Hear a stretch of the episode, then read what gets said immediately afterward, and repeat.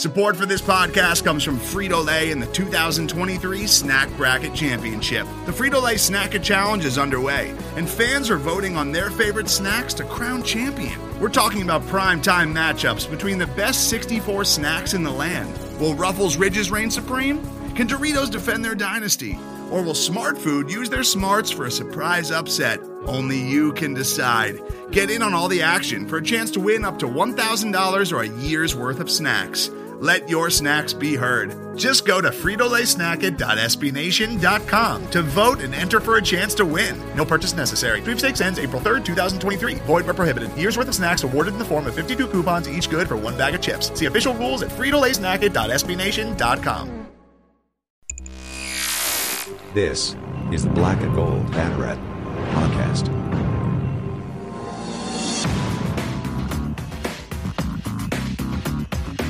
Now, here are your hosts, Jeff Sharon and Eric Lopez. Welcome to the show. Jeff, Eric, and Drew with you here on the Black and Gold Banneret podcast. We can officially say football season is on the way. It was media days this week, gentlemen. We had UCF Media Day. We had American Athletic Conference Media Day. We're saying th- we're saying cliches into microphones again, fellas. It's back. Yay, coach speak. it's it's Well, all think- back. Well, we Drew needed we needed this spark after the bummer news that Jeopardy's settling on Mike Richards as their host permanently. Like, what is that? He's the produ- he's the producer of the show. Basically, he chose himself. They swung for the fences and they got a base hit.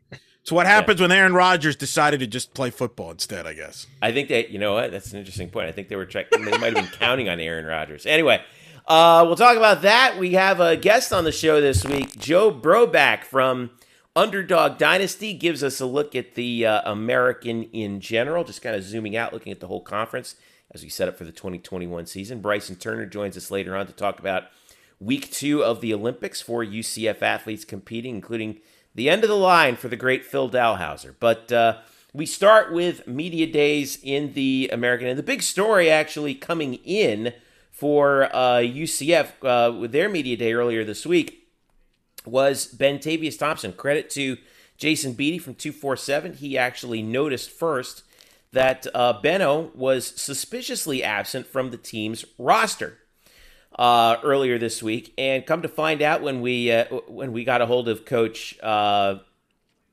Gus Malzahn that uh, when we asked him, "Hey, what's up with uh, with Benno?" he said uh, he confirmed that Bentavious Thompson is no longer on the UCF roster. Uh, he did wish him well. Um, everything is very cloudy around this, Eric Lopez, which is kind of uh, well, I would say it, it. I would say it's. I was about to say it's unusual. It's not really that unusual, um, but um, I guess the first thing is, is: Does anyone have any indication of what happened here? No, we don't. Nobody knows. Nobody inside knows. Uh, they're doing a good job keeping it hush, whatever it was. So, you know, hopefully it's nothing too serious for uh, his sake. I mean, who knows what's going to happen? But, uh, you know, Gus was to the point. He's no longer with the team. And look, this is where the transfers come in now. This is why they made the transfer moves they did. And Gus even said this on Media Day on Wednesday in the American that you know, this is a young football roster, and that's one of the reasons why he's got a guy like Mark-Antony Richards coming over from Auburn, who's the guy I always felt like would be the guy uh, at running back, just because obviously the ties with Auburn and the system. He probably knows the system with Gus better than any of the running backs on the roster. So UCF's going to go multiple backs. I don't think it's that big of a loss. I know people love Beno, Beno Thompson and his abilities, but I don't believe if you're going to lose a player in a position, the running back position is not a position where UCF is hurting.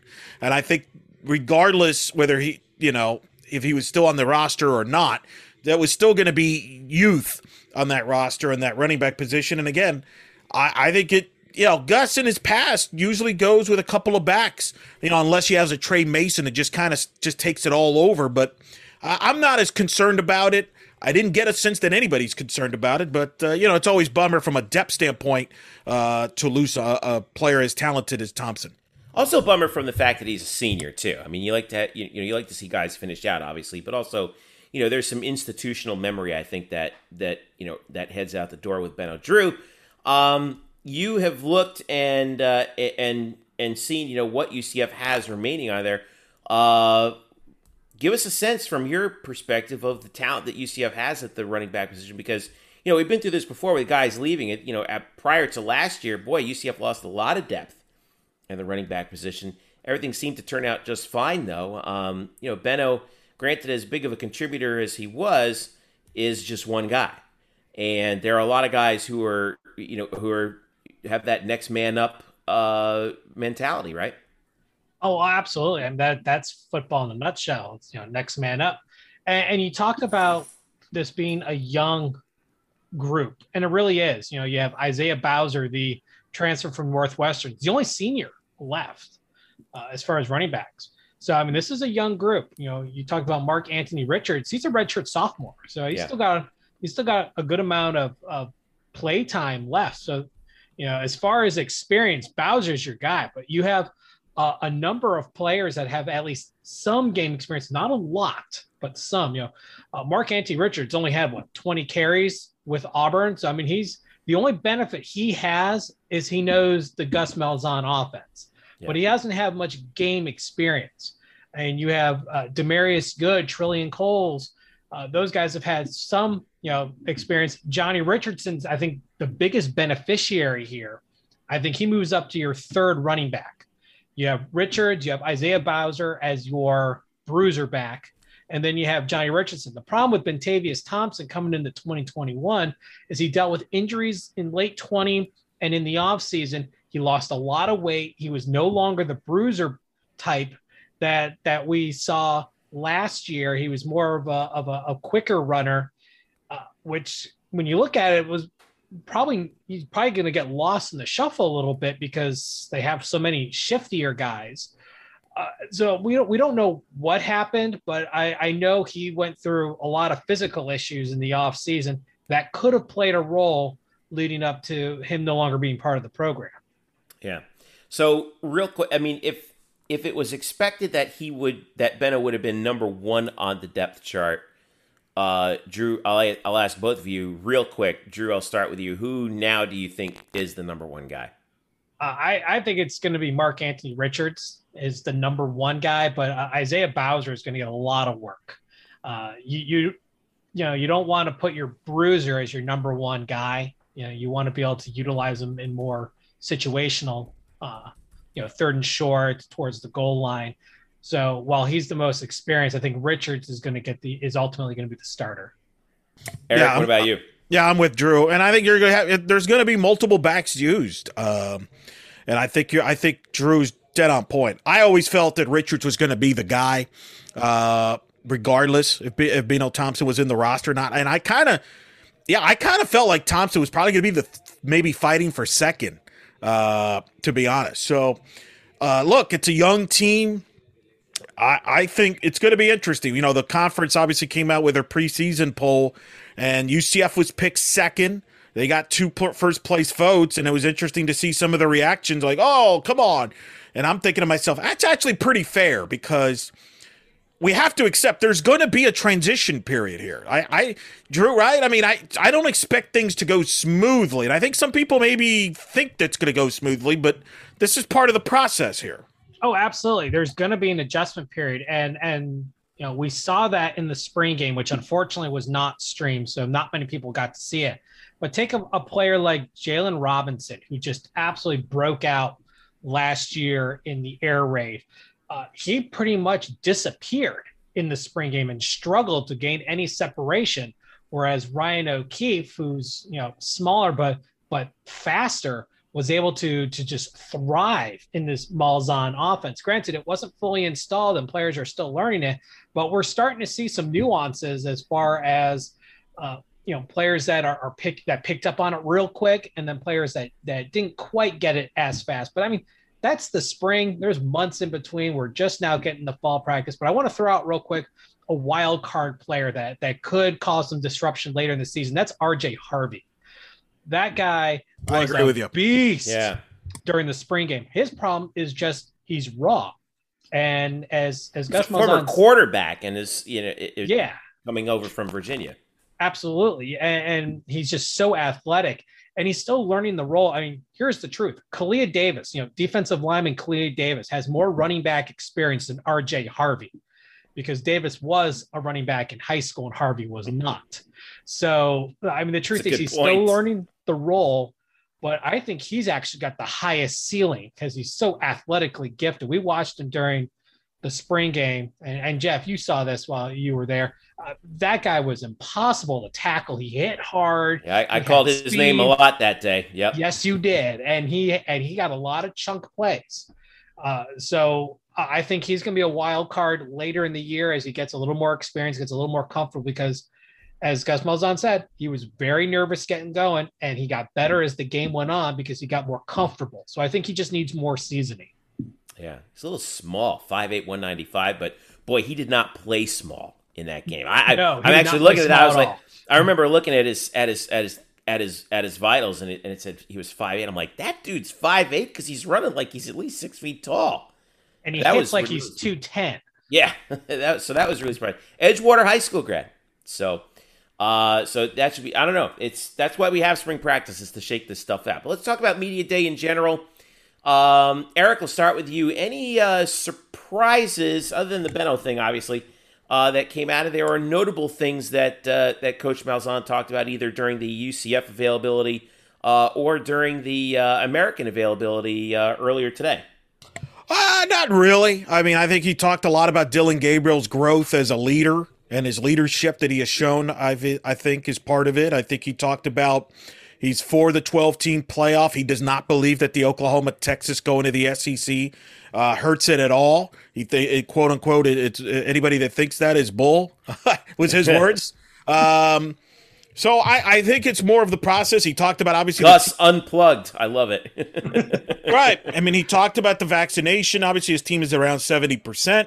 Uh, that is significant. Obviously, as we're talking, the first opponent, Boise State's already in a COVID uh, issues already. So uh, that's going to be a significant story. That was a significant storyline throughout the American. Everybody was asked about it, uh, which got so many different answers from different schools, which is so fascinating on that. But no, I think the players are excited. I think they're looking forward to playing. Uh, you know, I know one of the players said, "Well, they could beat you know Auburn, and we could beat you know Ole Miss," and that somehow made headlines. That's when you know nothing really happened when we're trying to come up with nonsense storylines like that. Like, what do you want the kid to say? I don't think we could beat anybody in the SEC. Ugh, Jesus Christ! I just, I mean, the media is just, It's a trap. The uh, well, I thought well, I thought that was interesting, and I and I got to give credit to Trace uh, Trylko because he pushed Luke, he pushed Luke Fickell of Cincinnati on the vaccination thing, and Luke kind of dodged the question, and I thought that yes, was he did.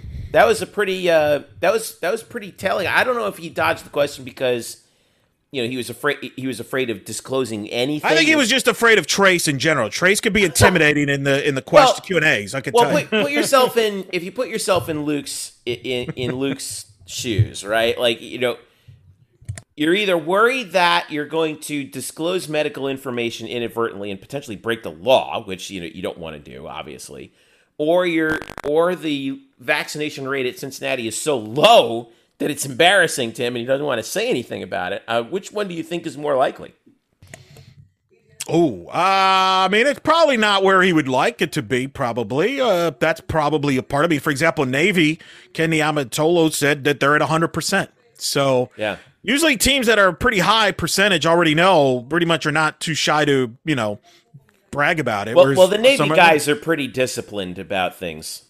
Yeah. So I don't know. Look, it's it, it's this is a thing that's going to be pretty a, a common question uh, here in the preseason, and I'm sure everybody has differences of opinion on it.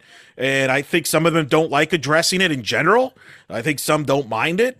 So I think you, it's kind of all over the place. The interesting thing that came out, Mike Aresco did say there will be no rescheduling this year. One of the big points he said in his uh, long media segment, which was over a half hour, uh, was the fact there there will be forfeits. There will not be rescheduling. So in conference games, so if the team can't play, that's going to be a forfeit, no contest. And we've seen this in the uh, during the postseason in the spring. So that's something to keep in mind. So whether however coaches feel about it and however players feel about it, That's a, a I think a motivation now. They will not get a, a second win by hey, let's get out of this game by not playing it. That you're not going to see that. You, you, could see some forfeits uh, this season as far as conference games. I don't know. I don't know if that applies to non-conference. I think that's that's a lot harder to agree on considering you're in two different conference teams. But as far as conference games, you're not going to see a rescheduling. I thought that was. Uh, one of the highlights or significant points that Mike Aresco made today on uh, in his media day on Wednesday. So, uh, whether people better just make sure they they don't get the situation, and, and Gus mentioned that they believe they have a good plan. They're obviously worried about the tracing, but they believe they can handle it. And he, he said no excuses, that they're prepared for it. I think I think those comments are underrated, uh, and the fact that that they're following, I believe, the SEC model uh, with the forfeits. I, I think that I don't think it's getting enough attention as far as the significant as far as the significance of that. Uh, you know, last year there was so much uncertainty and, and, they tried to juggle things and it caused a lot of upheaval. Now it's look, we have an option. If you choose not to take it and something goes wrong, that's on you. So I, I think that sends a very loud message to the players and the coaching staff. And you know, to to the question before about you know Luke Fickell, uh, I think it's a combination of both. But uh, I think part of that is just a gross misunderstanding of, of, of you know like HIPAA law and all that, which uh, most people don't really understand what it actually applies to. Yeah, so I, I, think, think we've learned that.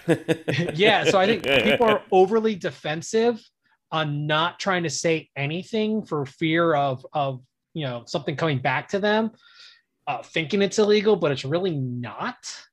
But um, I mean, right now it's a personal choice, and uh, players are going to make their personal choices. Coaches are going to make their choices but there's a risk involved. And and the league has flat out said look we want 100% vaccination if possible. So here's the deal. If you know forfeit if you can't if you can't go forward. So you know hopefully message received by by all the members of the american. We don't want to see any canceled games uh, especially not from from ucf standpoint. Yeah. uh, i want to see a full season of football. I'm, there's bound to be something that goes wrong somewhere yeah, uh, the, ham- the hammer is there. They're they're waiting for the opportunity to to bring it down on somebody. I think that you know I, am really curious as to what other conferences do uh, in the wake of that. Do you think that do you think that what the SEC and the American are doing right now is that going to be like the the mo for everyone going forward? I think so. I think with the vac- the vaccine out there, uh, with the statistics and data that support the usage of it, uh, at this point, the conference will be like, there's no excuse at this point. You know, you do this or you leave it up to, to fate. Yeah. Well, and you just it's a pain in the neck to reschedule. I mean, that was a night. It was a that was not a pleasant experience last year to just Nightmare. constantly shuffling schedules.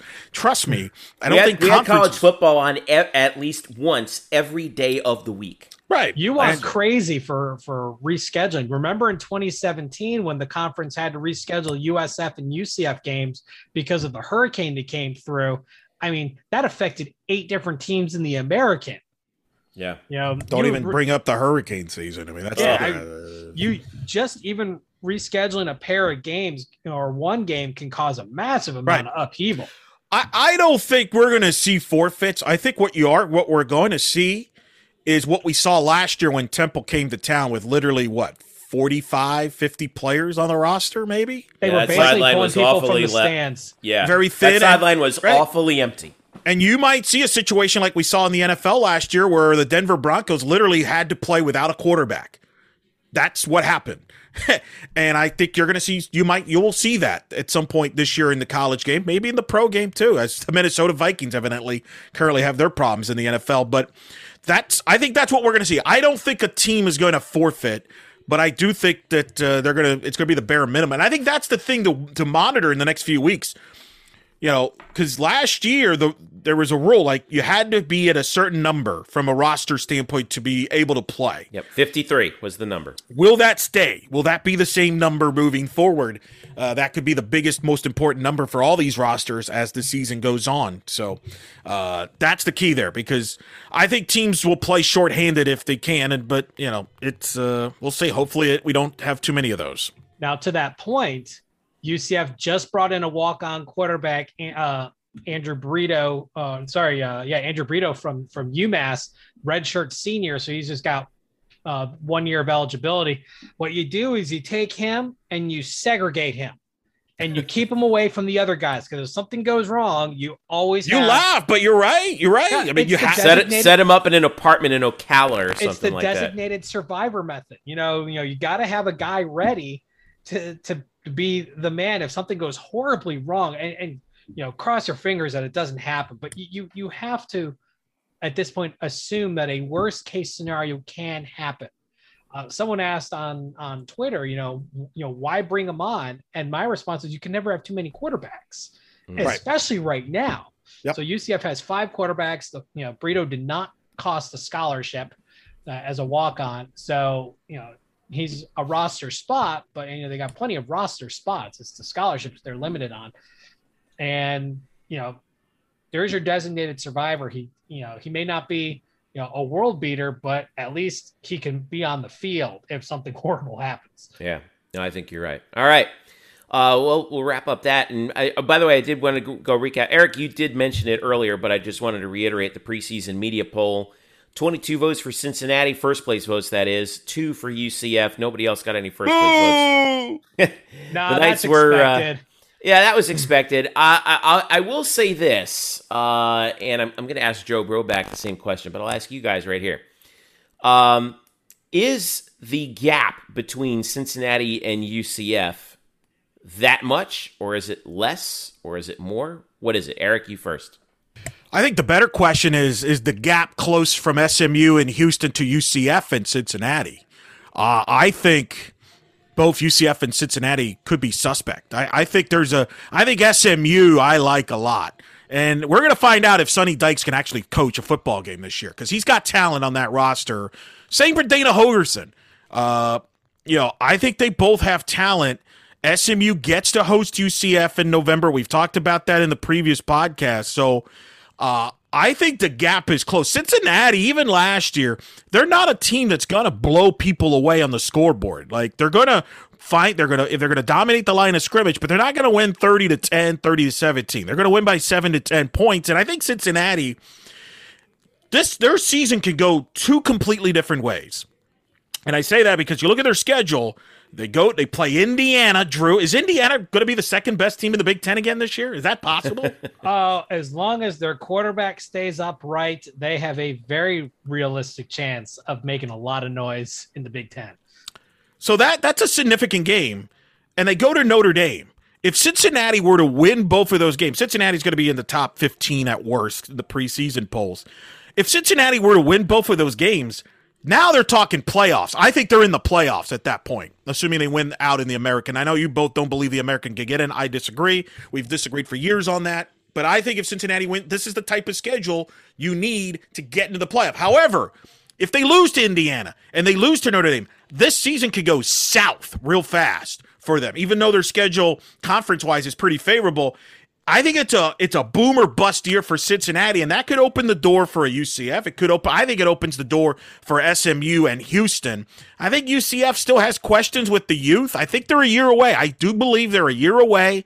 I think there's. I think the tough first half of the schedule is tough with po- possibly Boise at home at Louisville. You got to go to Cincinnati. You go to host Memphis. That's all in the first half of the schedule.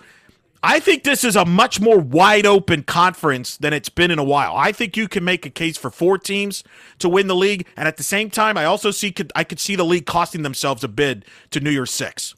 You hear that, Drew? Eric is selling UCF at number two. He is selling that stock. Oh my gosh. Well, Drew, my what, ans- what about you? What's your answer on that one? My answer is the, the the real gap is closer. You know, UCF gets the negative on the unknown. You, have a new coaching staff, a new offensive philosophy, new defensive philosophy. So you're dealing with the unknown of how that's going to translate into game time. You know, are these guys able to move from system to system? Is Dillon Gabriel just a system quarterback? which is what's been dogging him right now while everyone gets upset when they see the rankings and he's not in the top five. It's because he's viewed as a system quarterback. Now he's in a different system that's not viewed as, you know, quote unquote system. It's more of a real, you know, offense as opposed to just air it out and hope for the best. Uh, will he adapt? Spring game says yes, but obviously spring game is not real game. Uh, will other players adapt? You know, how does the the new concepts of the offensive line, you know, translate into into the game? There's so many variables. You know, how does this you know new defensive line going to work? That's what hurts UCF in secondary's in got questions. You lose a Jim Thorpe finalist. Like, Oh, yeah. lose- the best player, you know, best defensive player they've had in the program in a while. That's a question mark. Is the Absolutely. linebacker play going to improve? I think there's a lot of questions with this roster that still have to be answered, and I, you know, it could take a while to answer. Look, could UCF win the league? Of course they can. They could go 11 and 1, 12 and 0, win the league. I could also see them going 9 and 3 and 8 and 4, and I know some people won't like that, but I think that's that's what I'm talking about. I think there's there's a you you can tell me any prediction you want about UCF, Cincinnati, SMU. I'm still more skeptical on Houston, but if you told me one of those teams is 11 and 1, I could believe it. But if you told me either of those four teams is 9 and 3, I would believe it too. I do think there's a gap between those four teams and the rest of the league. Do you guys agree or disagree with that? Oh, absolutely. Uh, Yeah. But I, I've also said eight and four is the bottom end of UCF's range. Agreed. They could Yeah. go from undefeated to four losses. And and as we've seen during you know the 25 game winning streak, it was one or two lucky bounces that made the difference. And then during the the Heupel era, the lucky bounces started to stop, especially in 2019. Uh, you know, otherwise they could have run the table that year too. In fact, that was actually the best team that they had during the frost slash Heupel era was that 2019 squad. I'll fight anyone over that one. uh, they were just top to bottom, just absolutely stacked, especially on defense. Uh, so there's a lot of question marks, and, and it's going to take luck. You know, sometimes it's better to be lucky. Special teams has got questions. We don't know Yeah. the kicking game situation. I mean, that could decide a game or two. Uh, is this team going to get any production out of the return game? I mean, that could decide a game as well. I mean, SMU's had good special teams. Cincinnati. Yeah. Those are. It's just those small things, and all we know is there's more questions. I think on this UCF team than there's been in years. Doesn't mean that's bad. Obviously, there's talent, there's potential, but they got to prove it on the field, and we don't know who's just going to stand out and who doesn't once the lights go on. Well, it's the largest coaching philosophy change Sure. since O'Leary to Frost. Yeah. and you know you went from a s- you know from a pro pro style to a spread spread to an air raid which is not a huge difference but now you're going air raid to a no huddle more conventional offense uh, which is actually going to be really I, don't think everyone really understands how different this offense is going to look compared to last year you know gus malzahn may have literally written the book on the no huddle offense but this is not going to be a air it out offense. There's gonna be a lot of short mid range. There's gonna be uh, quick plays, but sustained drives to wear defenses down and to keep your defense fresh, which is why I, I have a lot of high hopes on the defense because they're not going to be put in as many precarious situations that they were put in last year. But again, it's a lot of question marks going with a into tough schedule, with a tough Yeah. schedule where you I have see, to I- go tough yeah. schedule. You got to go to Navy, which we haven't even discussed. If they find the court, and I think Navy will be better. Remember, they couldn't even they didn't even block. They couldn't even they didn't go physical contact leading into the season, and I think it clearly affected them the whole year. They depend on physical contact. If they find a quarterback to run that triple option that they run, they're not going to be an easy team to beat in Annapolis either. That's going to be a tough game for UCF, and it's just you know they go to Cincinnati, you go to SMU. Those are the arguably some of the toughest places to play in the league. Yeah, UCF has always struggled with at SMU. Uh, they, they've always won, but the games have never been pretty. Uh, you know, they've always been, you know, 17. Never been blowouts seven. either. Yeah, there was Yeah, that, they- that game in the ice Yeah. that they played uh, in 13. I remember that. Yeah. Yeah, the where Blake Bortles basically carried the team with a couple of rushing touchdowns because they they couldn't move the ball. The f- field was frozen. Uh, so you're you're right. It's a tough schedule. Uh, you know, I think SMU is a great dark horse. I think they're a little bit underrated, and uh, can definitely make a run. I'm selling on Houston. I, I have lost faith in, in Dana Holgorsen. No, you and me both, but they have talent. That's all I'm saying. I agree with you, uh, but they do have talent. they do have talent, but it just they, you can't put it together. So I mean, I would actually I would put Memphis as a bigger threat than Houston uh, in the standings uh, between those two. Interesting. All right. Well, we got uh we're we will be sorting this out starting actually 4 weeks from now. It's uh we're recording this on Wednesday night, uh August the 4th. So one, two, three, four weeks from uh, Thursday the fifth. It's showtime. It's uh, it's September the second. That uh, that opener for UCF against uh, Boise State. So we'll be taking a look at that, and we're going to be starting our previews uh, post haste here uh, on Black and Gold Banner. We'll be going to we're Drew. You're going to be doing a lot of position previews. We're all going to be chipping in on that. We'll have our annual five biggest questions facing UCF football just prior to game week, and then we'll be previewing the Boise State game uh, leading up to that Thursday night kickoff between the Knights um, and the Broncos. So this is going to be a pretty wild uh, four weeks as we get ready for this uh, football season. Now, more American talk coming up when we return. Joe Broback from Underdog Dynasty joins us to get the lay of the land on how UCF is being viewed outside of uh, outside of UCF within the conference, and uh, some of the things we learned about what's going on with some of these teams that we have been talking about in this preview when we return. It's the Black and Gold Banneret podcast. Don't go away. Today's episode is brought to you by Cars.com. With over 2 million vehicles and 50,000 more added every day, Cars.com will match you with the perfect car for you, your budget, your life, your style. And if you're ready to say goodbye to your current car, Cars.com will get you an instant offer to cash it in. Just start by entering your license plate and get matched with a local dealer who will write you the check. So whether you're looking to buy or sell, just go to Cars.com. It's magical. All right, welcome back to the Black and Gold Banneret podcast. Jeff Sharon with you here. Joining me now, he's a staff editor for Underdog Dynasty, covering the American and uh, most notably the Houston Cougars. But really, he just co- keeps his eye uh, he keeps his eyes wide on the American Athletic Conference. So he's been quite busy in the last couple weeks. Uh, Joe Broback joining us once again from Underdog Dynasty. What's up, Joe? Hey Jeff, how you doing? Good, man. Thanks for taking some time for us. We've got uh, American Athletic Conference Media Days going on now, and the smell of football is in the air. This is all hitting a little bit too quickly, if you ask me, but here we are. What's your. You've done so much work over the last several years, and in particular this offseason covering the American.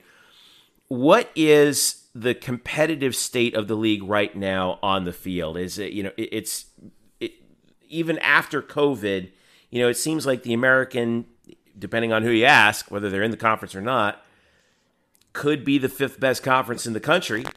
Now, with the Big 12 and all the uh, trouble that we've seen so far, which we'll get to a little bit more a little bit later, um, there could be some openings for the American. But just in general, right now, in terms of the competition that we see on the field heading into 2021, the general status of the league in your eyes? Oh, man. I think last year was kind of a, a, year where we started seeing a little bit of the potential of what everybody in the AAC knew, but I don't think the rest of college football did. Uh, and that's, you know, the work that UCF put in in 2017 and 2018. And then we saw, you know, Memphis in 2019 and then Cincinnati last year really put the foundation of this is a conference that means business. This is a conference that wants to be associated with those top conferences in college football. And now I think I think a lot of people thought that the AAC was catching both the Pac-12 and the Big 12. Uh, so this Big 12 news, obviously, it was. I mean, this has been a crazy offseason. I think we all can agree on that. It's been a crazy few weeks, right? Well, yeah, even though just the last few weeks would be a crazy offseason, but I think that the Big 12 announcing or having their issues, whatever they're going through, you know, Texas and Oklahoma going to the SEC, uh, and the rest of the, the other eight trying to figure out what they're going to do. I think this is as close as we've ever been to something that I think a lot of us said Power Six. And I think like 75% of the time we were kind of like joking Power Six with like a 25%, like, no, we're kind of serious.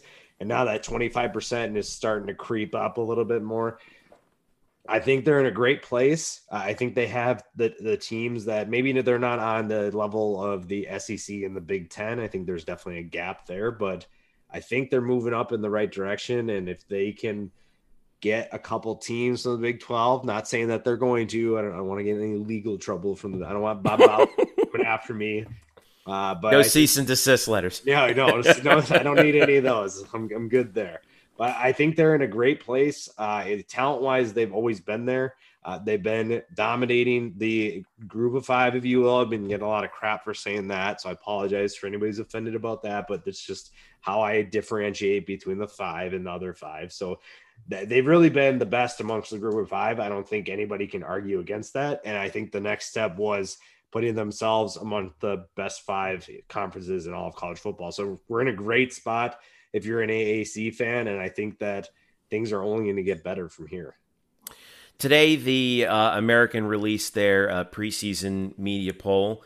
Uh, Cincinnati was uh, tab number one. They got 22 of 24 first place votes. UCF comes in second, but, but I think a pretty clear second, at least in this, as far as the conference media is concerned.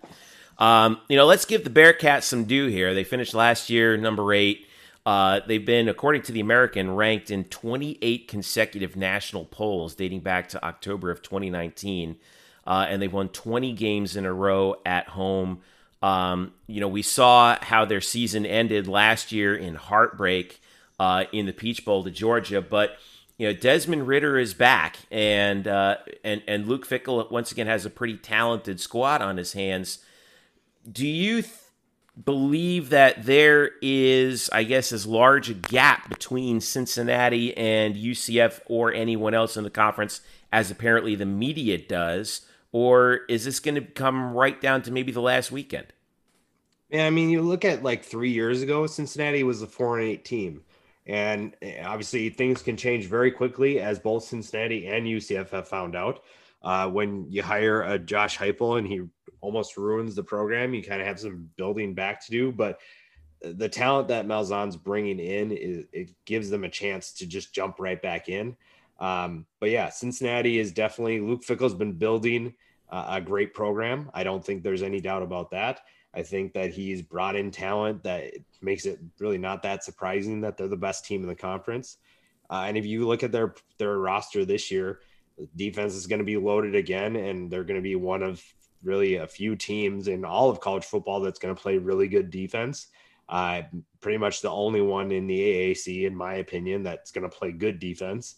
Uh, and then you look at the offense; they have Desmond Ridder back for another year. Uh, depending on how you feel about him, whether he's uh, your QB one in the conference or or if it's Dillon Gabriel, uh, it kind of depends on that debate. Uh, they have talent everywhere else too.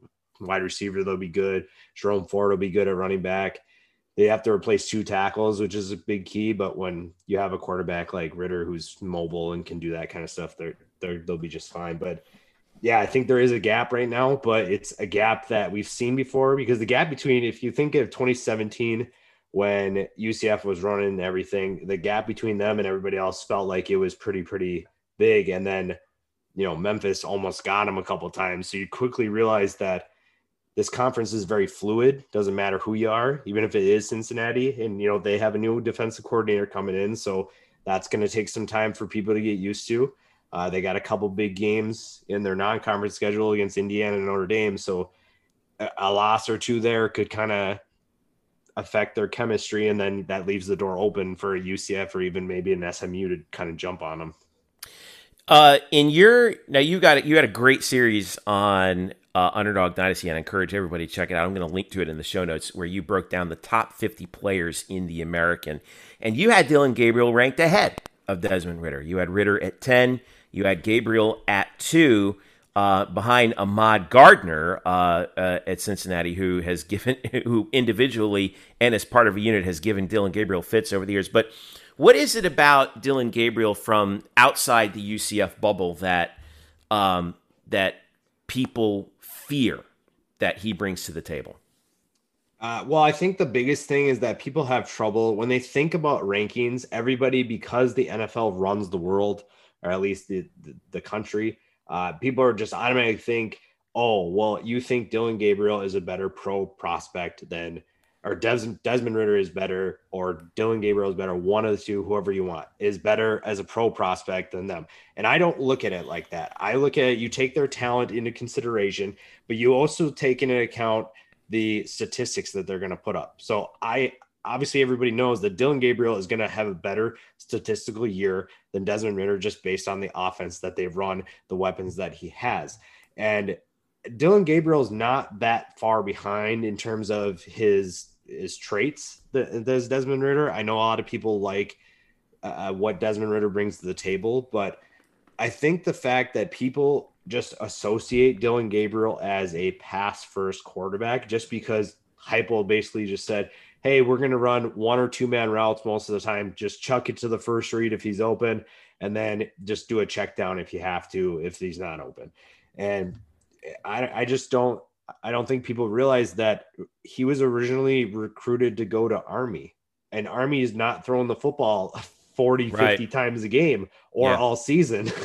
so I think people people just assume that all he can do is is throw, and really he's a good runner. If you wa- go back and watch his film, he runs really well. Now, obviously, UCF prefers him to throw the ball because that you know it does takes away the chance of injury, but I think the fact that people are still underrating Dillon Gabriel just because they think he was a system quarterback with Heupel. All he does is just chuck the ball deep and let his guy go get it. Which part of that is true when you have a t- talent on the roster like UCF has. Sometimes, yeah, you're going to throw the ball up because Jaylon Robinson and Ryan O'Keefe are just so much faster than whoever they are. Like it's really not that hard sometimes. I think people they're, they're obviously very intricate offenses and concepts that people run, but sometimes it's literally backyard football. Hey, Jaylon, you're faster than whoever you're going against. I'm just throwing it to you. Go get it. So I think that people just assume that Dillon Gabriel is just a good college football quarterback and not just a good quarterback overall. Mm-hmm. Uh, so I take a lot of things into consideration. It's not just what they're going to do at the next level because we're talking about college football. So let's talk about the present instead of what they're going to do in the future. It's interesting that you brought up that point about you know the fact that he was recruited to Army, and you know obviously Army, you know like you said, you know they run the ball or they throw the ball about once in a blue moon, um, and it would have been really it, you know it, there's there's some other alternate universe where he did go to Army, and then we never would have learned about Dillon Gabriel's arm, but you know now that he's playing for Gus Malzahn in uh, in a system that ostensibly will be much different than Josh Heupel's classic air raid, like you said. We're going to see, you know, at least from what I've been able to glean, a lot more uh, of an emphasis on running the ball. It's going to be uh, the the term that I have used when people have asked me about it is it's going to be a much more frosty offense than the air raid that we saw. what, what is it uh, from outside? Again, outside the UCF bubble what does Gus Malzahn bring to the table at UCF that has people around the Americans sitting up and take notice, taking notice? Well, you, you look at the fact that Malzahn, you know, won a national championship when he was the OC at Auburn with Cam. I mean, when you have Cam Newton, it's kind of hard not to win. Uh, but he also had, he, you know, he also brought a Nick Marshall led team, a, a guy who played safety uh, to the national championship, and they nearly beat Florida State that year. And so I think that the fact that he has the the winning experience, uh, and honestly, I'll say this again now. When UCF hired Heupel, I wasn't really sold on it. I didn't think he was going to be bad, but I wasn't like, this is the guy that's going to keep UCF on the national spotlight. And, and, granted, in 2018, he did really well, but I was like, this is a guy who it's his program is not going to be overall an elite program. And honestly, at times I, I, compared his offense to kind of AAU basketball. It felt like, hey, we're just going to let the natural talent of our players take over. We're not going to run anything super intricate uh, every single play, uh, but we're just going to let kind of the talent go from there. So I think people kind of just got sick of, you know, if that doesn't work, they're kind of screwed. And I feel like Gus Malzahn brings in a, a different recipe that people aren't used to seeing. You're kind of seeing it with Cincinnati with Luke Fickell. He's doing a balanced approach. Uh, everything off the field, on the field, offense, defense, special teams, that kind of stuff. They're they're really trying to find a way to balance everything. The fact that Gus Malzahn is, has been successful against the best coach that we've ever seen in the sport, in Nick Saban, like you, you get a different sense that he knows how to win at the highest level and he brings a, just a different approach. I think a fresh start is what UCF needed, especially after last year. Very frustrating um, if you're a UCF fan. Uh, if you're a fan of underdogs and watching teams like Tulsa kind of rise up, that was fun. But obviously, if you're a UCF fan, not as much. Uh, so I think that just a fresh start is probably the biggest thing, but also like he brings a championship caliber program to UCF. And I think that's something that Knights fans are going to love. And obviously, he's saying all the right things with, I'm going to be here to see UCF get into the college football playoff. And obviously, he's, he's going to say those things, whether he's staying or not. But I think it's just different because you know that he's capable of bringing him there. It's not just talk. Uh, so you know that he has the resume to bring you there, and, and he's not just making stuff up as he goes. Yeah. Um, looking around the conference once again, you know, behind Cincinnati and UCF, generally considered the two big dogs. Um, you have sort of a pack with SMU, Houston, Memphis, and I guess you could probably throw Tulsa in there, three through six in the preseason rankings. Out of those teams, or maybe there's someone below them that that you've that you've looked at. Out of those teams, which team, uh, which of them have you do you think the greatest potential to be a Tulsa of last year and kind of splash onto the scene and surprise some people? I think if you're going for big surprise, I'd go Tulane. So to, a team that's not in that those teams that you just mentioned. Uh, if Michael Pratt takes a step forward, this is going to be a very dangerous team.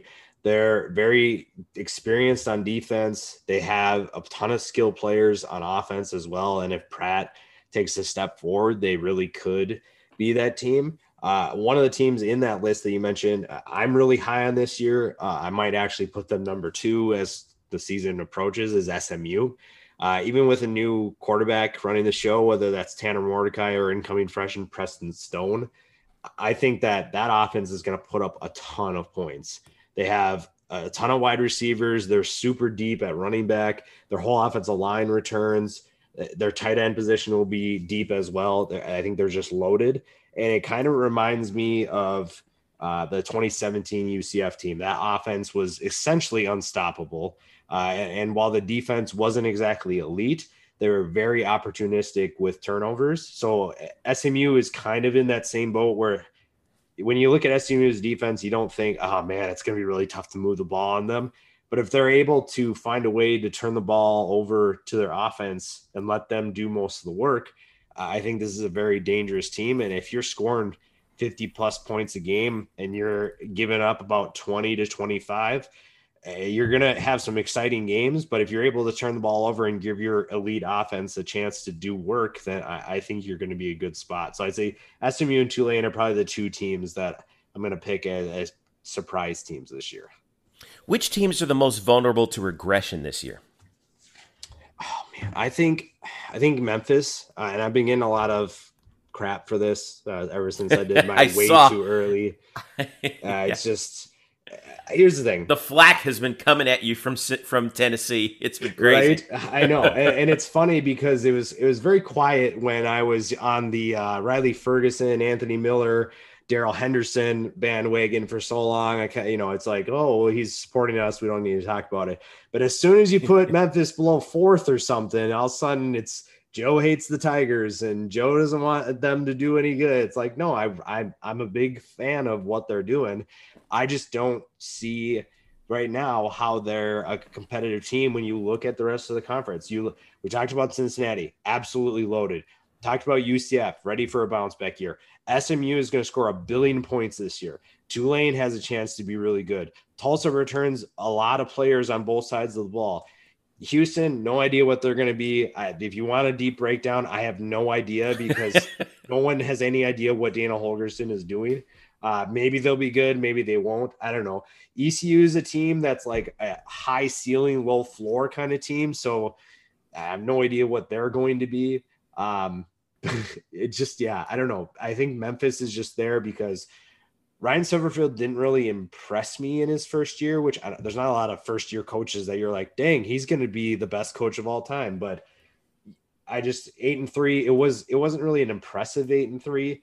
Uh, they played, it was like USF, Navy, and Temple, and they won those games by a combined like 10 points or something like that. And it was like, that's not a team on the way up. That's a team taking a couple steps back. Yeah. They have a new quarterback coming in. They couldn't run the ball to save their life last year. Their defense returns a lot of players, but they also weren't exactly an elite defense either. So I pick Memphis. I'm not saying that they're going to drop to the bottom of the conference, but when you look at what they're competing against, it's going to be really tough for them to win those games. Who do you think has the best defense in the conference? Oh, Cincinnati. There's Yeah. not. It's not even a question. Like there's such a big gap between Cincinnati and everybody else. Uh, it's it's almost kind of laughable at this point. Uh, but I I do like a lot of you know t- if Tulsa had if Tulsa had Allie Green and a Caleb Evans coming back, they would be very very close. But because they lose Zaven Collins and they lose their top two cornerbacks, and now they have like no experience out there, that kind of hurts them. Uh, but they'll they'll be stingy as UCF fans know. They'll cause some problems. Uh, I think a team to watch out for that could be a big riser is ECU. Uh, I, I think their front four needs a little bit of work, but their back seven is very talented and could be very explosive. And then I'll even throw Tulane in there as another potential surprise team as well. I like what they have at linebacker. Uh, they get Memphis transfer Joseph Dorceus to add to their defensive line, and their DBs are are experienced, and, and they get a transfer in in Darian Rakeshaw from Colorado that I'm excited about. So there's a couple teams, but I, I think that Cincinnati is head and shoulders above everybody else, and it's really not that close.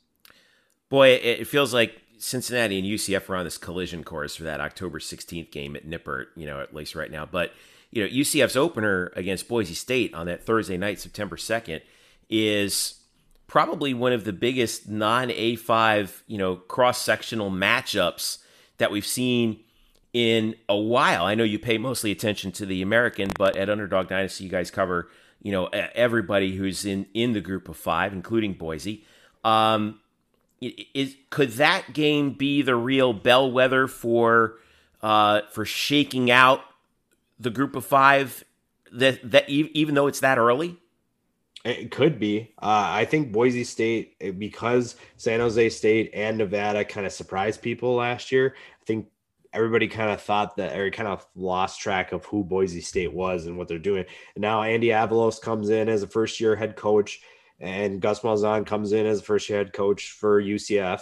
I I think that's not like a huge factor because you still have a ton of talent for both teams.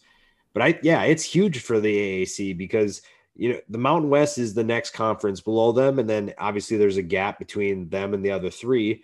Uh, but I think that the uh, Mountain West also really likes to point out how the AAC struggles in bowl season.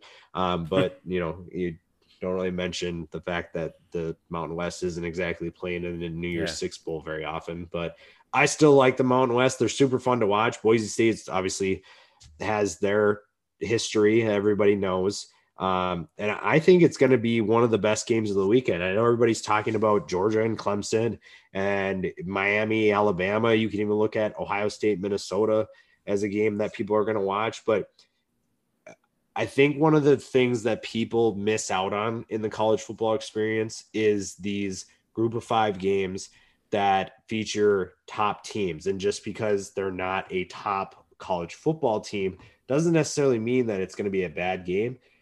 Boise State's super talented. UCF obviously is super talented. I, I think it's going to be one of the best games of the weekend. And I, in, in my, I did a college football preview back in May, and it was one of my top games for the Group of Five because it's a great way to start the season. It's it's the Group of Five equivalent to me of Clemson, Georgia. It's one of those two high-powered teams that are at the top of the Group of Five, and I think we're going to get a really exciting game.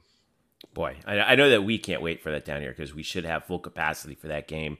Thursday night national TV.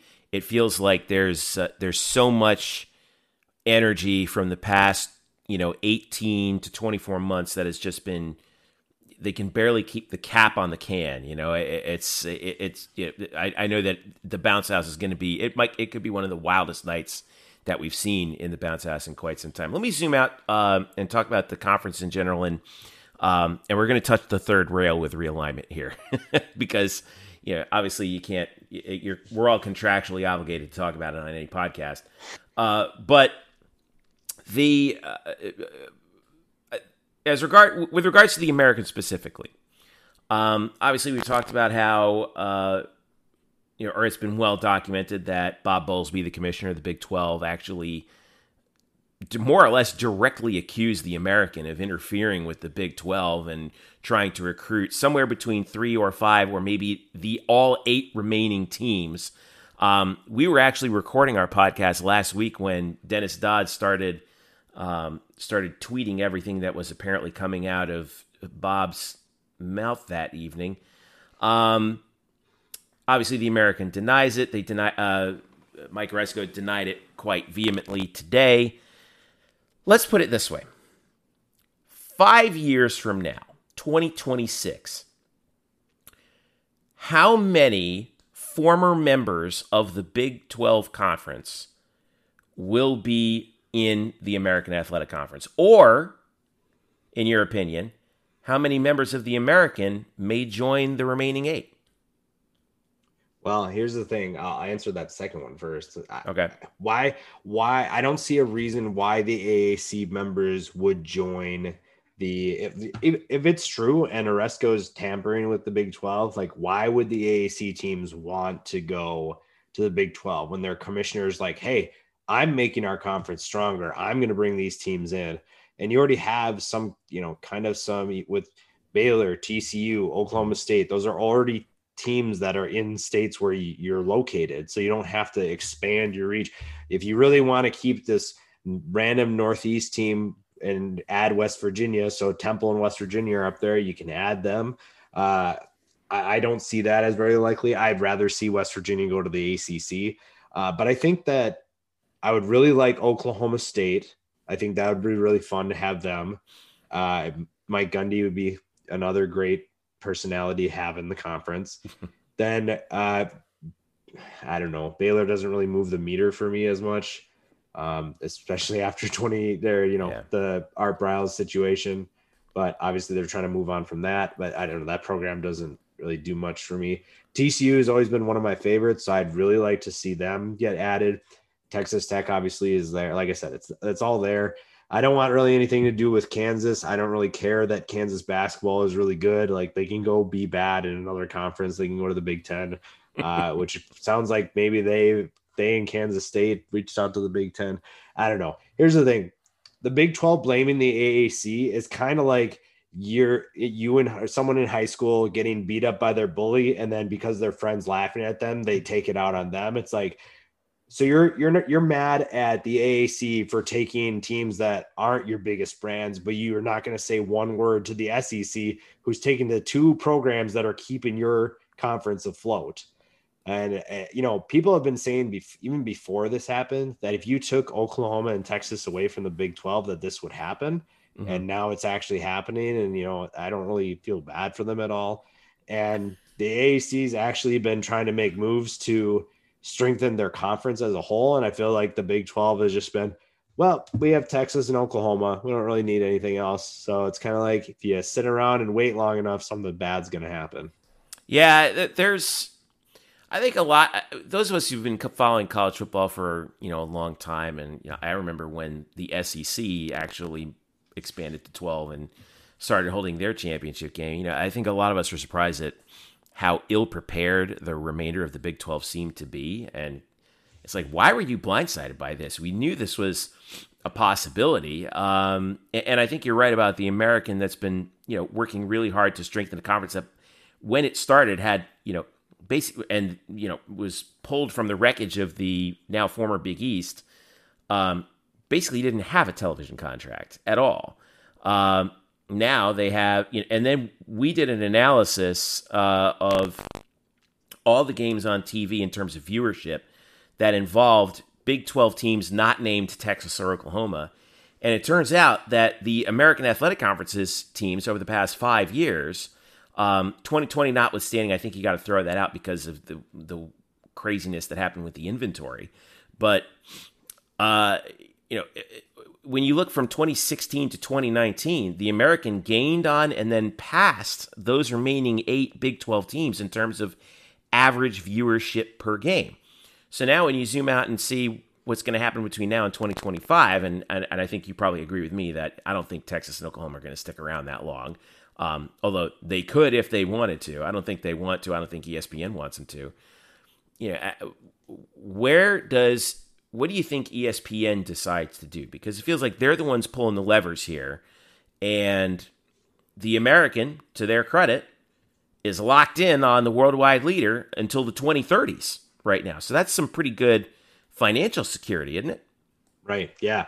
Well, and if if you look at like outside of maybe 2014 when you had Baylor and TCU, which they Big 12 even botched that because they didn't have a Big 12 championship game. Yeah. And honestly, either one of those teams could have won the national championship that year. So And neither on- of them got invited. Right. And that's, you know, that was right when I saw that, I was like, this four team playoff is going to be a problem, but that's not what we're here to talk about. But then the really the last few years, it's just been, hey, Oklahoma is really good. Okay. What else do you have? And while people laughed at, I, people are mad at Aresco for things that he's done and or not done. But one thing that he did do is he pushed this power six narrative till was in the ground and then he grabbed a shovel and dug even deeper because he believed in it. He knew that if you make enough noise, people are going to pay attention to you. And because money talks, everybody's the more you pay attention to a conference, the more money is going to come your way. And then the fact that UCF went along with it and in 2017 claimed their national championship eh, and a national championship that I acknowledge because you know what that's you're because college football system is stupid and we don't allow the best the teams that deserve to p- compete for a national championship to actually compete for one. Yes, UCF won a national championship. Get over it. And honestly, more people. I'm getting into a college football playoff, Jeff. You got me heated about the college football playoff now. Bring it. Bring it. We're here for it. More people talk about UCF's national championship than the team that actually, and I'm putting air quotes it- for people who can't see me, actually won the national championship that year. And so I we just overlook the fact that people make UCF 2017 national championship jokes more than they bring up who actually won the national championship Right. that year. So uh, honestly, in terms of marketing, it's been one of the best things. And whether they've tampered or not, they put themselves in a great position because they made noise in the college football world, whether they were winning or not. And I'm not surprised that the Big 12 is in this position because all they did was like, hey, we got Oklahoma, we're good. Well, what happens when you don't have Oklahoma? Mhm. And now they're seeing, well, we don't have that. And I, I get a little worried though with ESPN being able to pull the strings like this because now with the NCAA kind of losing their power, we're essentially just seeing ESPN take over because ESPN holds a lot of control in college football. Yeah. They have the SEC network, they have the ACC network, they have the Longhorn network, which is also the stupidest network that they have. I don't know why they have that. I was And getting then- ready. I think they're getting ready to, to ditch that once Texas joins the Well, SEC. and I heard something about they still have like they still owe Texas like 160 million dollars for the Longhorn Network. And so if if Oklahoma and Texas decide to leave early and they have to pay what it was like 80 million a piece or something like that, Texas might just be like, "Hey, ESPN, you owe us 160 million. Just put that on our tab and we'll call it even." So it's like if, they, if Texas wants to help Oklahoma, they definitely have a way to do that. Um, but I, I'm a little concerned that ESPN becomes essentially the new NCAA in terms of how much uh, power they have, how much control they have over the whole situation. I would like to see maybe you know Fox, CBS, somebody else start.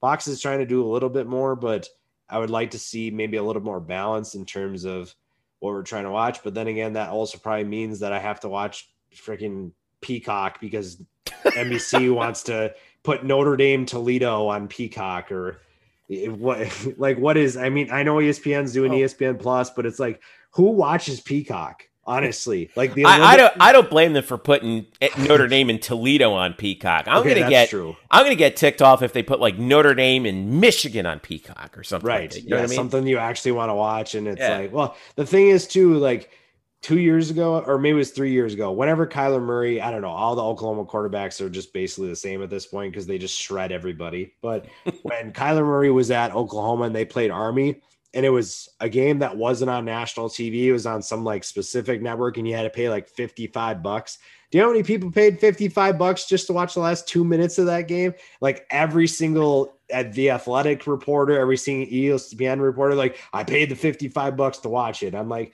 ah, you are the people that are going to make me pay for Peacock to watch friggin' Notre Dame, Michigan. like, what is this? I can't stand it. But yeah, my concern is that ESPN is getting a little too much power. And while we are, you know, labeling NCAA as the bad guy, we might have a new bad guy that we have to worry about because they're just gonna, hey, we're gonna make the SEC into this 20 team league and it's just gonna be NFL junior. And yeah, I can, you know, I can watch everybody else if I really want to, but like I still want to watch those teams. But do I want to watch Texas go seven and five and make the 12 team playoff because they lost to Alabama, Georgia, Florida, Oklahoma and Texas A&M. No, I don't want to watch that. That's stupid. Like don't join a conference just because like you're just going to do this to make a little bit more money and I know it's millions of dollars so a little bit's a little exaggeration, but I don't want to watch that. I want to watch good teams compete at a high level and I want to see Oklahoma and Texas stay in the Big 12. I know that's not going to happen, but if it doesn't, then yeah, let's let the AAC take over for the Big 12, move past the Pac 12 or have the Pac 12 move up, whatever. I just want to see a, a, great blend of something that makes college football great, which there are 130 teams that we get to watch. So, yeah, if I want to watch UMass and UConn play because they play this year, then I can. But if it's not going to be relevant, which that one's not, so maybe that's a poor example, but like Boise State UCF is going to be a game that's super important in college football. And I feel like people aren't going to watch them because they don't care about it because they're not in one of the top five conferences in college football this year. Well, we'll be watching it. That's for sure. You know when, uh, will when it comes around Thursday. Right. I'll be there. Uh, I'll be there in the stadium. I'm sure you'll be watching from uh, from back home. It's going to be a big night. It's it's so weird how you know we're we're now less than a month from that game, and you know it feels like it, it almost feels like we didn't have a season last year, even though we did. It's almost like it, it this year does feel like we've been without college football for almost two years, and now it's coming back in full swing. So uh, so here's to hey, here's having a uh, hopefully a successful college football. So one last uh, one last thing I want to talk about before we go. Um, the American was pretty clear, and Mike Aresco also was pretty clear today in his press conference about uh, COVID and the fact that he said, "Look, if if if you can't play because of a COVID outbreak on your team, you're going to forfeit. We're not going to be rescheduling games." Do you see that as the MO for other leagues going forward? Yeah, man, it's tough because I feel like teams for the most part have been taking it relatively serious, unless your name's like Nick Rolovich and you don't want to get vaccinated yourself. Right. I'm not here to tell you what get vaccinated or not. You make your own decisions based on what you need to do. Um, but I think that it's gonna cause some headaches uh, because, especially if for example, say that this is extreme, but say that Alabama has two outbreaks and the SEC says, hey, you're going to forfeit those games. Or say that Cincinnati has two outbreaks. It's related to the AAC, has a couple outbreaks during the season. They have to forfeit a few games. Well, isn't a team that has three forfeits really that much worse than an undefeated team that didn't have to play Cincinnati or something like that? So I think that that, especially a Cincinnati team that I'm not going to say has a legitimate chance at the playoff, but they're going to push for a playoff spot this year. Mm. So I think it only really becomes relevant if it's a team that is competing for a college football playoff spot or to move into the top 10. I think that's where really it only matters. Uh, but since the bowls have become largely irrelevant at this point for in terms of college football overall, I don't, I don't think it's going to affect them that much.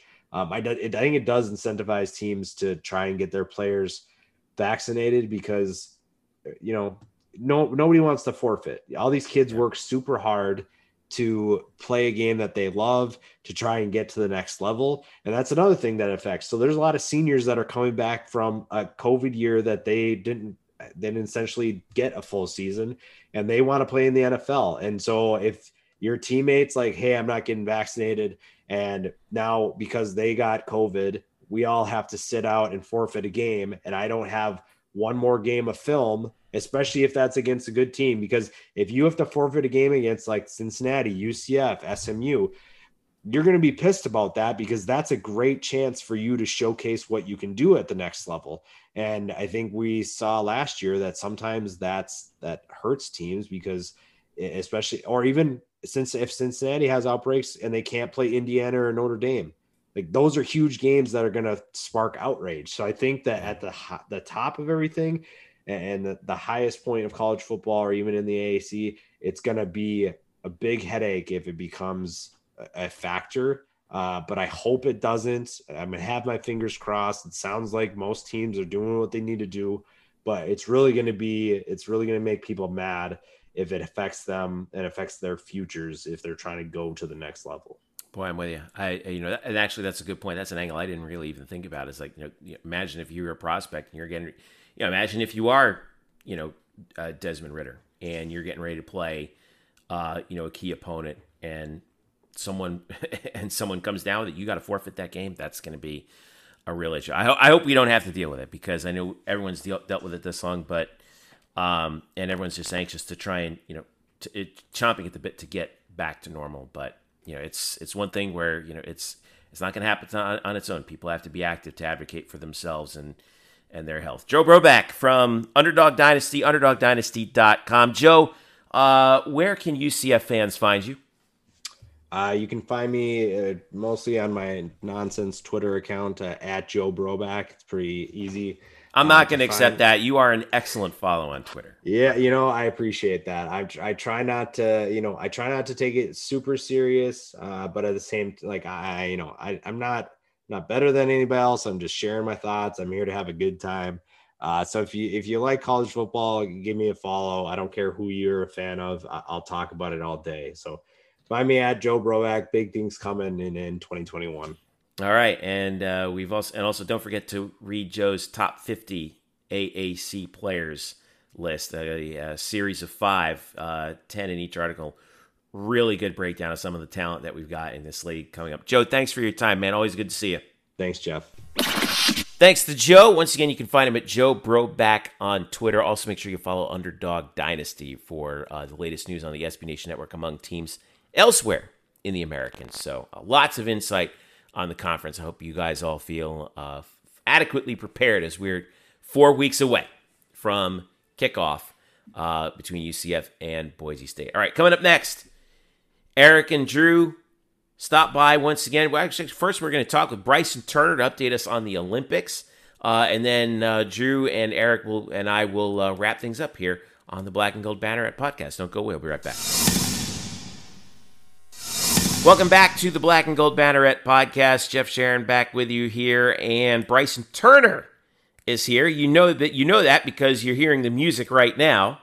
Uh, Bryson following the Olympics for us as we have just uh, well a few days left in the fortnight of Tokyo 2020, which is actually happening in 2021. But uh, plenty of news involving UCF athletes that we wanted to uh, talk about, including perhaps the uh, the biggest news of all uh, UCF graduate Phil Dalhausser, uh, who bowed out in, along with his partner uh, Nick Lucena in the quarterfinals of the um, of the men's beach volleyball tournament uh, to the number one team in the world. It should be mentioned uh, from Qatar, uh, and thereafter Phil announced that he was retiring from the sport of beach vo- beach volleyball. Forty one years old, quite possibly Bryson the greatest beach volleyball player ever. Certainly has to be mentioned in the same breath as uh, you know Karch Kiraly, Todd Rogers, a bunch of those other guys. But um, you know, obviously a disappointing finish for for Phil and Nick. Um, that I know that they you know really wanted to cap this off with the gold. They really weren't a favorite coming in for gold to begin with, but you know there's always the possibility that you can make a run. The run ends. Um, what is what do you think the the legacy is for Phil Dalhausser as his beach career now wraps up with this Olympiad? Well, I think really a lot of people are going to see Dalhausser as one of the beach volleyball legends from the 2008 Olympics because the 2008 Olympics was a great Olympics for USA volleyball altogether. Dalhausser winning a gold medal alongside, I believe it was Misty May and Kerri Walsh. Yep. Um, Kerri Walsh. You know, I think people are most people are going to remember him as one of the as one of the group that just went just blazed through the 2008 Olympics, and beyond that. Uh, beyond that, you know, it's nothing to be ashamed of what he did after uh, afterwards. He made the medal round in all four of his Olympic appearances, which is definitely no easy feat to have. Um, unfortunately, you know, um, this Olympics just comes kind of shades this 2012 appearance where the, this the exact same thing happened where where in the round of 16 they came across a younger team that just just didn't work. And I will say this though, looking at the at the stats from the from the game, it wasn't like they didn't that weren't completely overpowered. Um, they won the right. It was set. it was tight. It went to three. So. Yeah, they, they won the first set 21-14. The set two was 21-19. Uh, in the end, you know, it Qatar just outlasted them, and that and so if hey, if you have to get outlasted in order to get beat, then especially against the number one team in the world, that's definitely no easy feat. Right now, uh, Qatar is scheduled to play uh, the Russian Olympic Committee team in the semifinals, and I would not be surprised if they want if they won gold. And hey, I mean, if you end up losing to the eventual medal winners, I mean, there's really no shame in that. So, so uh, again, congrats to Phil. He was a guest on our show uh, last year, in fact, just prior to the shutdown when he was doing that exhibition um, down in Lake Nona. Uh, he's going to move into coaching. He's got his own beach volleyball academy down there, and uh, um, you know, it'll be interesting to see what the next act is for Phil, uh, uh a legend in the sport of beach volleyball and uh, a UCF Knight through and through. Speaking of, uh, you know, it, I guess you could say disappointing finishes, but. Mattie Rogers, the weightlifter fr- who just recently graduated, um, had a, a, you know she posted on Instagram after her. I believe she finished. Where did she finish, Bryson? In the in the competition, was it fifth? I think she finished sixth. Actually, sixth. Okay.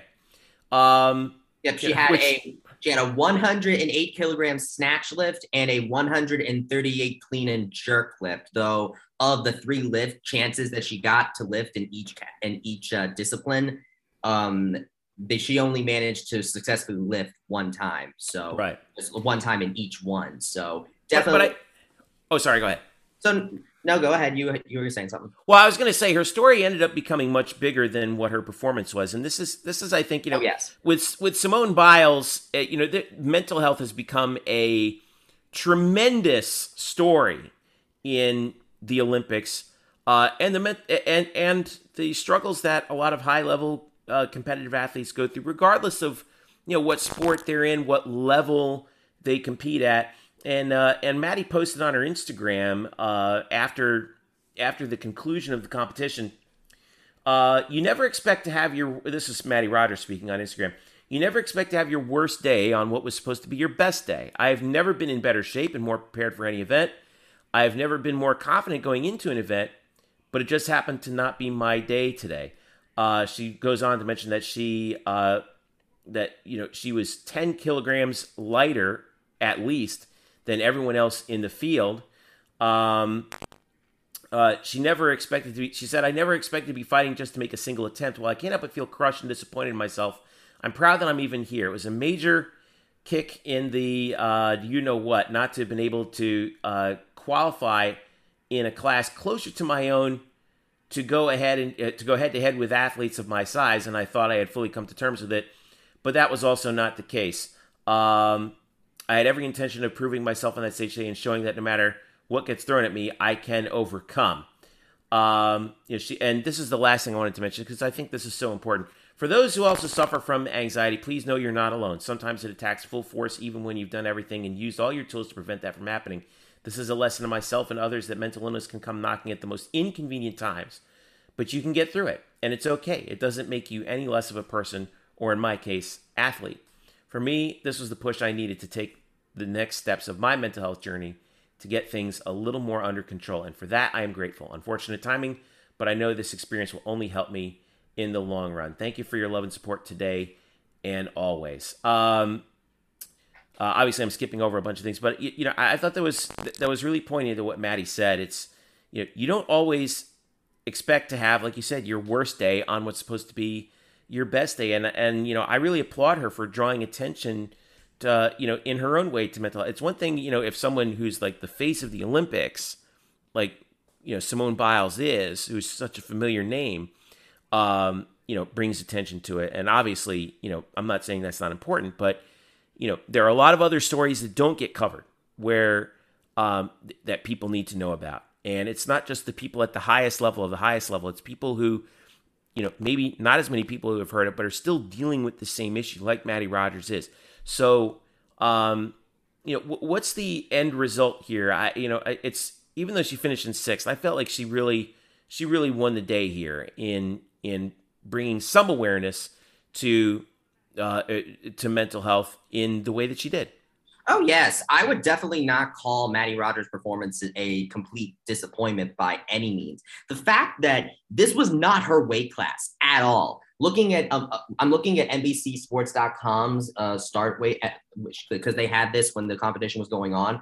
In her group, Group A, which is what her what her group was when she was competing, her body weight was listed as 78.55 kilograms. The next lightest person in that group was 84.05 kilograms. Major outlier there. Yet she still managed to finish in, in, finish in sixth place and actually one kilogram away from fifth place. And this is something that I said on Twitter, but I want to reiterate here. So the fifth place finisher who finished one kilogram ahead of, of Mattie Rogers is a 33 year old French woman named uh, a French woman. I won't try to pronounce her name because I'm probably going to get it wrong, but she she is 33 and she managed to beat to, to beat her Mattie by one kilogram, and Mattie is 25. Even in this weight class, which isn't her own, with the, the fact that she was finished pretty much right on par with someone who's at 33 this I think that this is far from the last time that we're going to see to see Mattie Rogers here. Was it inconvenient this time? Of course it was. Um, one quote from the from her Instagram post that you didn't say that I think is actually very that I very uh, telling is she said I put everything everything being capitalized into being here today. I just wish my brain had been on the same page. And watching her live. Um, there's a clip of her on NBCOlympics.com that you can probably watch. She was she was very emotional when she came back from lifting that um, 138 kilogram clean and jerk because she had already attempted it twice beforehand, and it and she didn't wasn't able to do it. Um, the way, but and it's not like she wasn't able to lift 138 pounds. It's just that you have to have certain qualifications in, or, in order to make it a clean lift. Um, and so getting it on that third try, though, you could see that she was just grateful to get it on that third try, especially the fact that this was a class that wasn't her own. So I think the big takeaway here is yes, she managed to call out, uh, she managed to draw attention to mental health issues. Uh, in, in, in this case, anxiety, and the fact that she was still able to overcome the fact that she, the, that she was in a class that wasn't her own and managed to finish in sixth place, very close to a top five too. So I would so I would say that this isn't going to be the last time we hear of Mattie Rogers. If a 33, if someone if someone at the age of 33 cannot can come back from a from a almost career-ending injury, that was one thing that they were talking about. The French woman had a had a nearly career-ending injury a while ago, and she came back. That was one of the big stories of this competition. But if she can come back and do that, then a 25 year old Mattie Rogers, and I could see her going, working her way up and making the the Paris Olympics and succeeding in that one. Especially, I think if she's going, if she's able to qualify in her own weight class. Although even that might not be able to stop her, considering what we saw here today, here in this Olympics. Oh yeah, we, we haven't we haven't heard the last of Mattie Rogers, I'm sure. And and the bet, you know, this is one of those things where yeah, of course the Olympics were delayed by a year, but the good thing is for a lot of these athletes who want that another shot at it you only have to wait three years, not four, this time around. Um, let's talk about uh, Kristen Thomas on the rugby side of things. Had a very good Olympiad, three tries in uh, in one match, and really uh, was a star for USA Rugby, wasn't she? Yes, she was. She had three tries over the whole tournament. Uh, both were in games against China, actually um, to basically give a small re- a small recap, you, the United States managed to make the medal make the medal round, and they ended up losing in the quarterfinals to Great Britain, twenty one to twelve. So then they were placed into a, into a uh, bracket where they were determined fifth through eighth place. So that first game they had to play against China. Eh, who they had already played in group play. And the very first, and and Kristen Thomas in that game scored the very first try for the United States in the entire tournament. So great job for her to get that. And then she, and then in this first game in the five through eight place bracket, she they went up against China once again, and she got two tries. So So very well done. It's Kristen Thomas seemed to have had the Chinese team's number there. And uh, beyond that, she was on the she was on the field for a lot of the time in the a lot of the time in this tournament. Uh, she actually did not play in the final game where they where they ha- where they, it was a game to determine who finished fifth and sixth against Australia. Uh, but considering her performance against China, and if you were watching that game, Kristen worked her butt off in that game. So she definitely earned a game off, especially if this was a game to determine fifth through sixth place.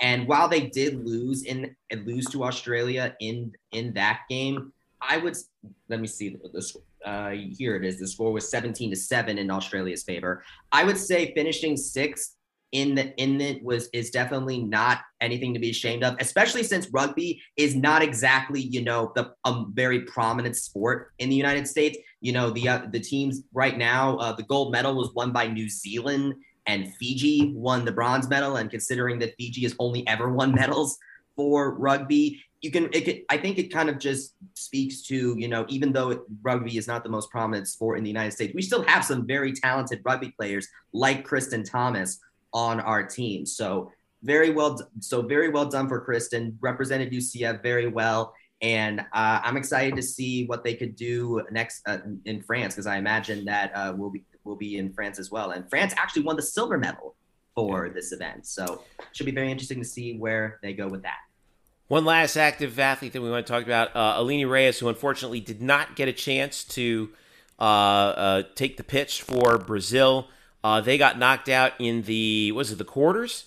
Yes, they got knocked out in the quarterfinals against Canada in penalty kicks. It was uh, it, it was a four to three penalty kicks actually. Uh, basically, Brazil made their first three but missed their last two, while Canada missed their first one but made their last four. So. Brazil. But Aline was but Aline was not in goal for that. Unfor- no, she was not. It was unfortunate we did we could not get to see her. She was uh, she was among the possible substitutes for the final group play game, but be- because the Brazil never really got a big enough lead, I think is why they did not. This was why they decided to not substitute her in. So it's just so sad to not see her in this games, but you know, we'll we'll be still we'll still be keeping an eye on the Brazil international team as they compete in, in other events, and we might just see Aline in one of in one of them, maybe in Paris 2024 as well. All right. Uh, there is one more athlete that we have yet to see. He is a Paralympian. Is that right, Bryson? Yes, indeed. Kyle Coons. I believe we've said before that he is going to be competing in on August 22nd, roughly. So uh, I'm, uh, you know, I'll be following that, and I'll be very, and I'll be very excited to see how he is, how he, how he does. All right. Well, Bryson Turner, thank you so much for uh, giving us a little update on the uh, on UCF's Olympians as the Olympics wrap up. Uh, the second week of uh, everything, you'll be recapping that, I believe, in a little bit more depth on the site. Is that right? Yes, I will. I am currently finishing up my the summer B semester at UCF, but once that is fi- that is finished, then I will get that up, and and uh, also I'll be covering Kyle Coons on Twitter, uh, which is uh, at, at, it's Bryson Turner. The B and T are capitalized once he competes, and uh, yeah. All right, thank you, Bryson. We'll see you again later down the road. All right. All right. All right, thanks again to Bryson. Uh, let's wrap up with some other news. We're finally getting some schedules put together, boys. And it's August. we might. We I know. It's like, yeah, we better hurry up because like it's it's coming around the corner. By the way, the first UCF sporting event, at least that we know of as of right now, is just four days away. It's the women's soccer team. They're playing an exhibition against FAU at home on August the 8th. They have two exhibition games on consecutive weekends. Home for FAU August the 8th. That's this Sunday, 4 p.m. Then they're at Miami Saturday at 1. That's August the 14th. They officially open up the uh, season Thursday, August the 19th against Texas. That's a 6 p.m. kickoff for Tiffany Roberts, Sahaydak's team. Uh, listen to this out of conference slate, boys. You ready? This is the regular season. Home for Texas, at Florida, home for LSU, at Ohio State, home for Penn State, at Ole Miss, home for North Carolina. Eric, we joke we got to get Tiff on the show here because like we always joke with her about how she is uh, her schedule her scheduling philosophy can best be described as masochistic.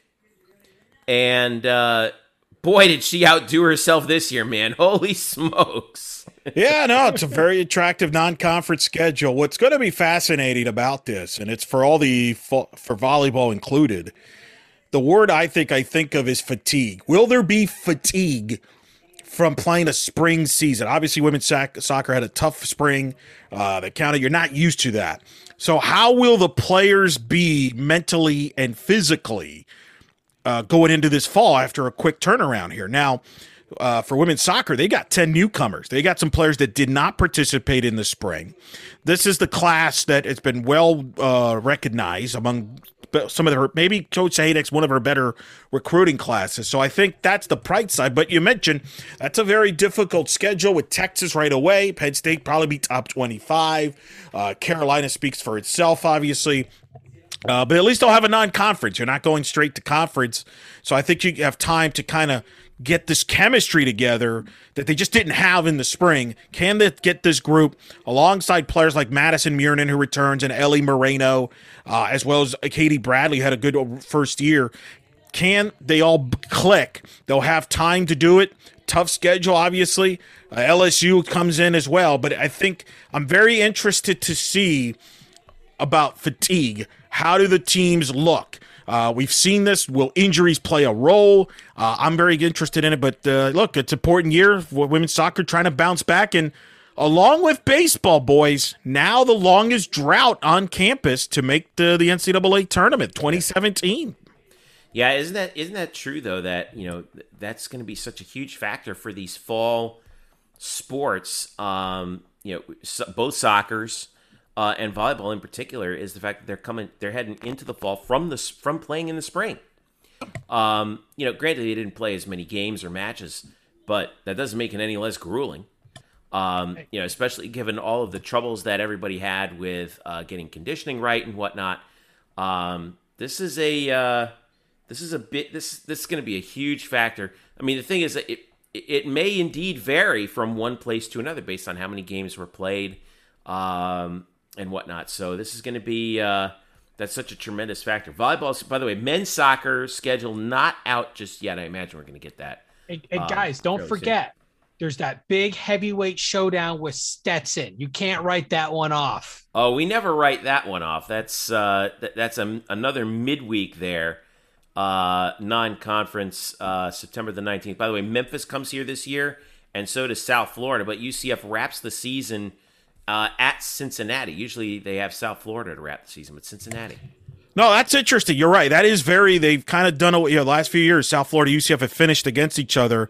But you bring up a good point. Memphis and USF have been the top two programs the last few years. This is the year, uh, the, in the odd years, where UCF gets them at home. So that's a big plus. And again, I think Coach Sahaydak hopes she gets some answers from a team. But they go to Ohio State, Drew. They go to Ohio State Thursday, September 2nd. Man. Like, what do you mean? Eh? No, you know, Ohio State. But, not no. Well, no. The the problem is it's at the same time as the the Boise State football game. That's right. Seven o'clock.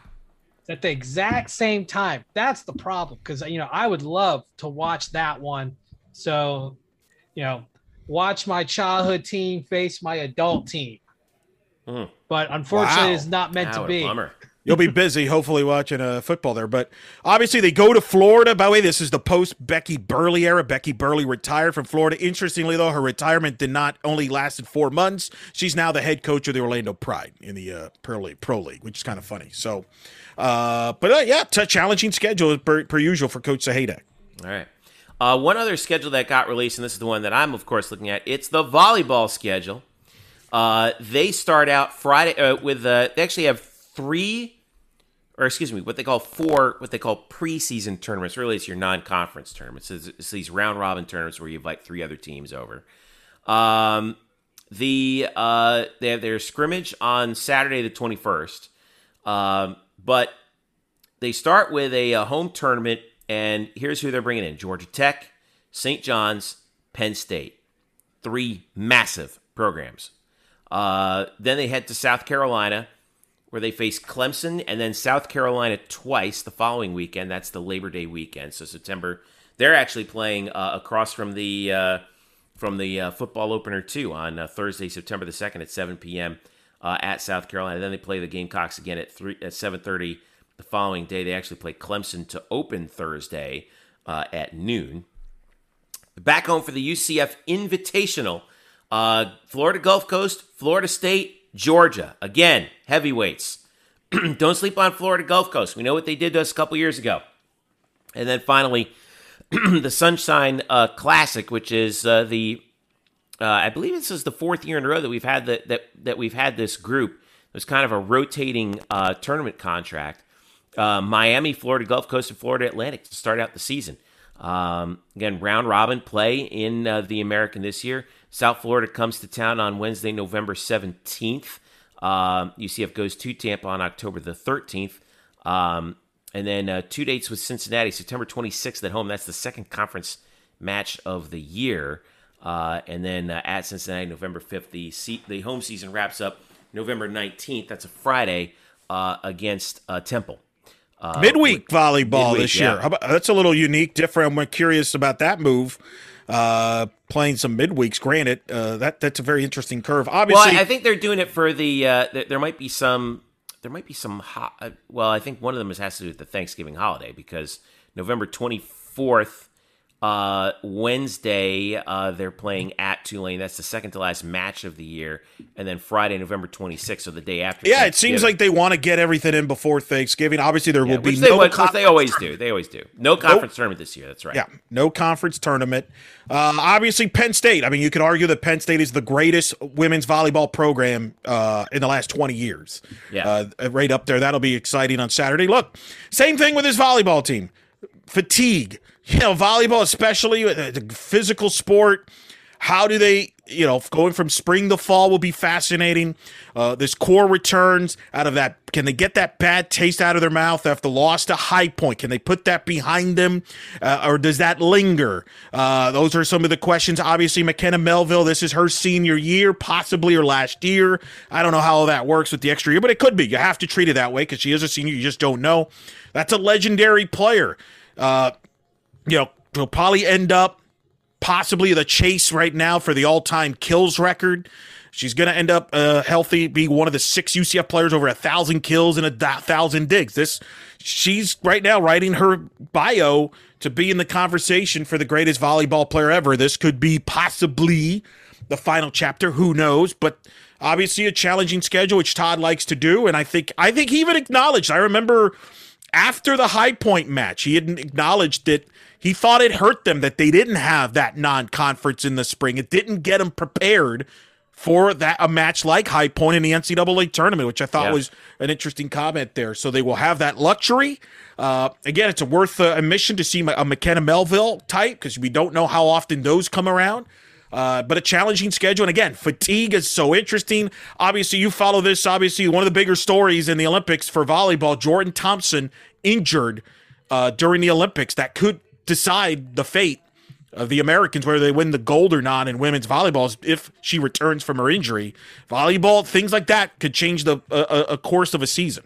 Not Right, only right. do you have the fatigue issue, you have the weight of having to to defend multiple back-to-back conference championships. Great Pete, yeah, yeah. So I, you you've got a lot of weight on the shoulders of that team. The the pressure just gets that much higher. You know, everyone's got the same fatigue question, but you've got this king size bullseye because everyone wants to take down Goliath. Well, and that's a great point you make, Drew, because Jeff, if you notice that schedule at Tulane, at Houston to finish here, you can make the argument. tough. Though, that's the two biggest threats to UCF. Like, I, I mm-hmm. think the conference clearly. I don't think that was by accident. Some would say Houston was the second best team. They kind of faded at the end. Some would say Tulane was the second best team. They pushed UCF to the limit in the semis in the spring. You could argue if you did a preseason rankings, it's UCF, Houston, Tulane. With you know, you could argue between Tulane and Houston, and UCF has to finish on the road. The conference championship could be decided on the road. Right, and, and that's and that's where it would be decided because there, like you said, there is no tournament. By the way, get used to the following term here, guys. Fifth year, not a redshirt senior, not a senior, a fifth year player. That's officially what Anne Marie Watson and Amari Williams uh, are uh, are are being uh, classified as uh, as their returners uh, who are you know playing their fifth year and you know got the extra year due to COVID. Officially, you know, like we said, uh, you know, McKenna Melville is listed as a senior on the roster. So is Tali Marmon, Amber Olson. This is a this is a group that has been has won so much uh, and is ready for, but has seen you know a little bit of disappointment um, here and there. Catherine Westlich also can't forget her, and Narissa Morava, who's officially listed as a redshirt senior. But um, I, I think that they still have one of the one of the things that you know th- that the coaches said afterwards was, you know, it, it's it's kind of a good thing that the season is happening so soon after the law the disappointing loss in the first round of the NCAA to High Point, in that the bitter taste of that loss is still fresh in their minds. Um, but again, you know, fatigue obviously going to be a factor. Longer schedule, more traveling this year, obviously, because you're playing that. You remember last year they played, uh, they split the American basically into two, and you played double headers in the same site.